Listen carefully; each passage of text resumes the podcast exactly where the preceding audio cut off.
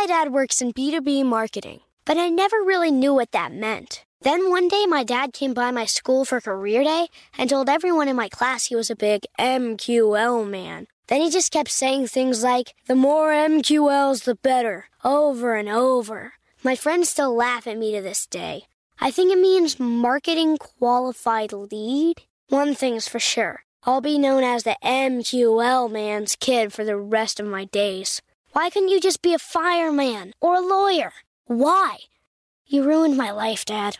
Not everyone gets B2B, but LinkedIn has the people who do. And with ads on LinkedIn, you'll be able to reach people based on job title, industry, likelihood to buy, and more. Start converting your B2B audience into high quality leads today. We'll even give you a $100 credit on your next ad campaign. Go to linkedin.com slash customer to claim your credit. That's linkedin.com slash customer. Terms and conditions apply. LinkedIn, the place to be, to be.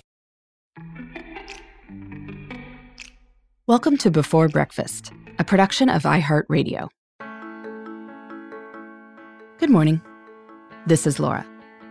Welcome to the Before Breakfast podcast. Today's tip is to have a box of fun.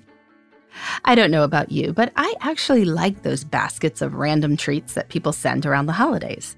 I like finding a new candy or a new kind of cheese, even if I don't actually wind up eating the items in question. One of my favorite baby gifts I've ever received was a wagon filled with random toys, books, and outfits. It's a collection of stuff to discover, and it can be quite enjoyable. Now, this is particularly true for smaller sorts. Whether you have kids of your own or not, kids surely visit your home every now and then, or at least will in the future when socializing returns to normal. You can become a favorite destination by always having a box of fun on hand for your young guests to peruse and enjoy. And when they're happy, everyone else will be happy. And that can create a lot of goodwill. Now, a box of fun doesn't have to be particularly fancy.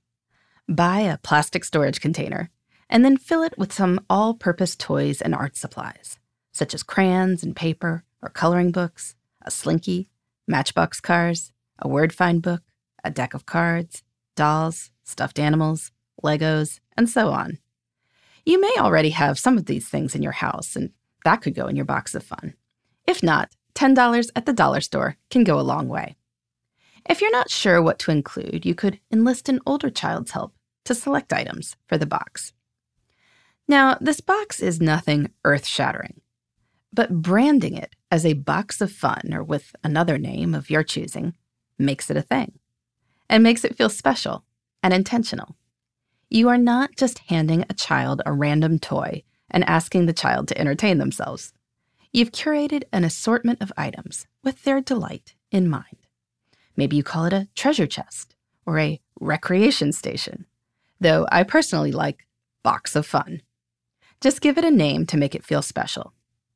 When kids know you have this box of fun, they'll ask for it by name when they get to your house. Opening the box of fun will be a happy ritual when they arrive and see what new items you've included. You can store the box of fun in a coat closet or mudroom so that it's accessible as soon as it's requested. Having a box of fun ensures that all your guests feel welcome and lets you interact with your young friends' parents while the kids stay happily entertained. Now, I know that most families with kids feel like the house is already overrun with toys but it might be helpful for parents to create a box of fun too. If a client or your boss calls unexpectedly and you need something to occupy the kids, a box of fun can do the trick. A new toy or two will occupy the child for at least a little bit, meaning that maybe, just maybe, you can take your call in peace. What would you put in a box of fun?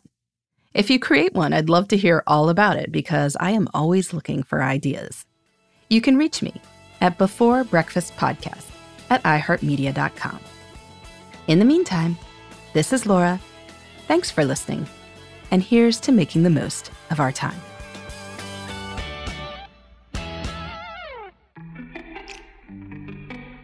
Hey, everybody. I'd love to hear from you. You can send me your tips, your questions, or anything else. Just connect with me on Twitter, Facebook, and Instagram at Before Breakfast Pod. That's B E, the number four, then breakfast, P O D.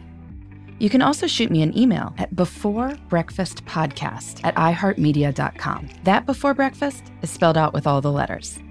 Thanks so much. I look forward to staying in touch.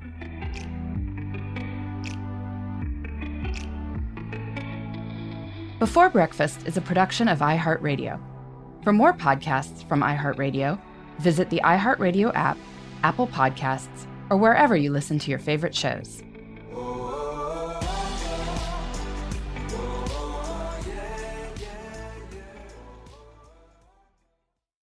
Hey, listeners. I know you love mornings. And with nearly 300 beaches in Puerto Rico, each one is a reason to wake up early and catch a picture perfect sunrise. Puerto Rico has nearly 300 miles of coastline, and the island's diverse geography offers everything from secluded coves with white sand and crystalline water to stunning black sand beaches and beaches perfect for water sports no passport required for U.S. citizens and permanent residents. Learn more and plan your trip at discoverpuertorico.com.